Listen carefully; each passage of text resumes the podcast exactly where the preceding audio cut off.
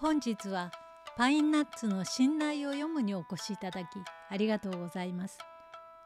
このチャンネルは江戸浄瑠璃信内が大好きなパインナッツこと松代弘香による朗読のお部屋です。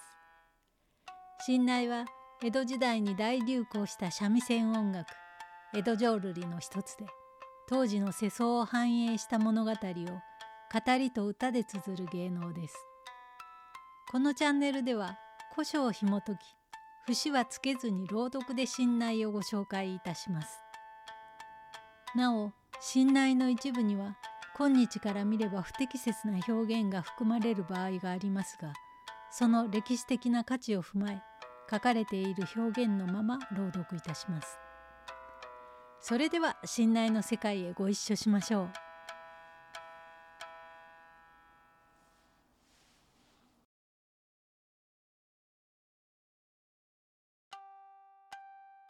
今回お届けする「京成音羽の滝」通称音羽丹七は丹波屋の若旦那七郎兵衛丹七と吉原の遊女音羽の物語です。音羽のもとに通い詰めたために感動となった七郎兵衛は淡島神社の巫女鈴振りとなって町々を歩き生計を立てていましたがある日吉原が忘れられずに音羽のもとにやってきます。どうぞお聞きください。京成音羽の滝。音羽丹七城の巻。まがきまがきで引く三味の。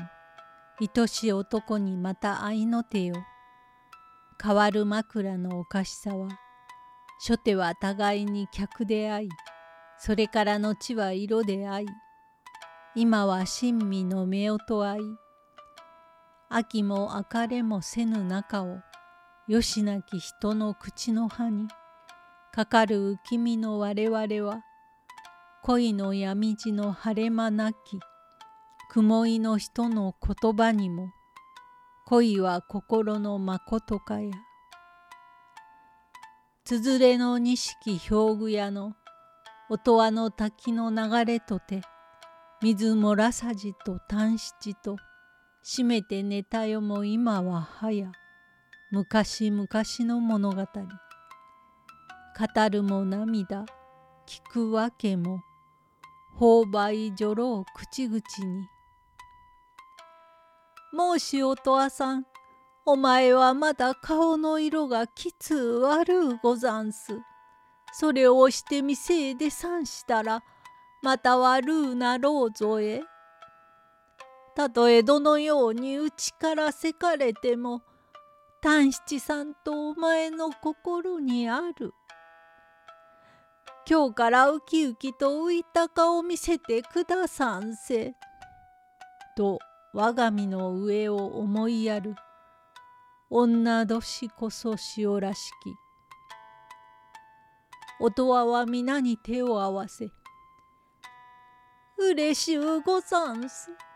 お前方のどうぞ合わせてやりたいと思うてくだんす心でも」せめて一度は会うこともありはしょうかと思えどもこの月でちょうど五月毎日文を持たせて尋ぬれども本にいるやらいないやら人の噂によしあしを聞くにつけての気苦労が胸につかえてこのように。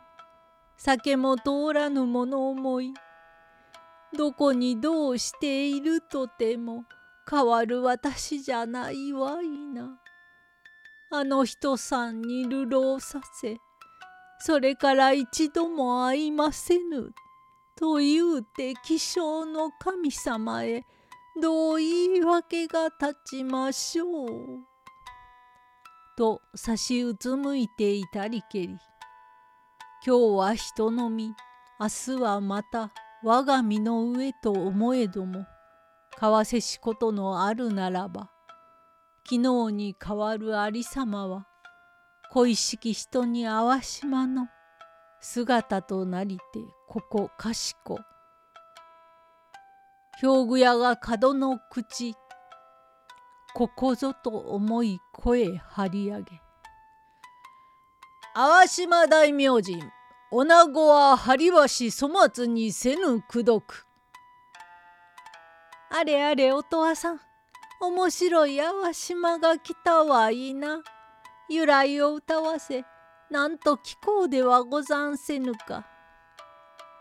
あいそりゃ面白うござんしょう。その淡島はどこにいるぞいな。あれあれあそこに。これ淡島へあげましょう。と互いに顔を見合わせて。いやこりゃお前は短七さんか。と驚けば購買女郎も野暮ならぬ吸い付けタバコも割れがちに涙と共に語り合うやり手の杉が声高く「また一つところへ寄り合わずと天然に離れて嫌じゃんせええ癖の悪い」とわめかれて。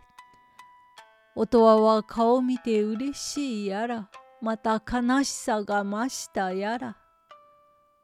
言うて帰らぬことながら。必ず明日は帰らんせと言うたは二人がいつまでも愛通したい心ゆえ。酔いの返事に裏返し雨が降るとてあくる日も愛しかわいの数々が積もり積もりし雪の朝つい居続けが癖になりそのような姿になりふりも。新内音羽丹七城の巻をお届けいたしました。音羽丹七は家を追い出された丹七が淡島神社の巫女を名乗り施しを受けながら生きている様が描かれており音羽男子という通称名のほかに淡島と呼ばれることもあります。下の巻では音羽と淡島の巫女としての短七とのやり取りが楽しめます。どうぞお楽しみに。おやかましゅうございました。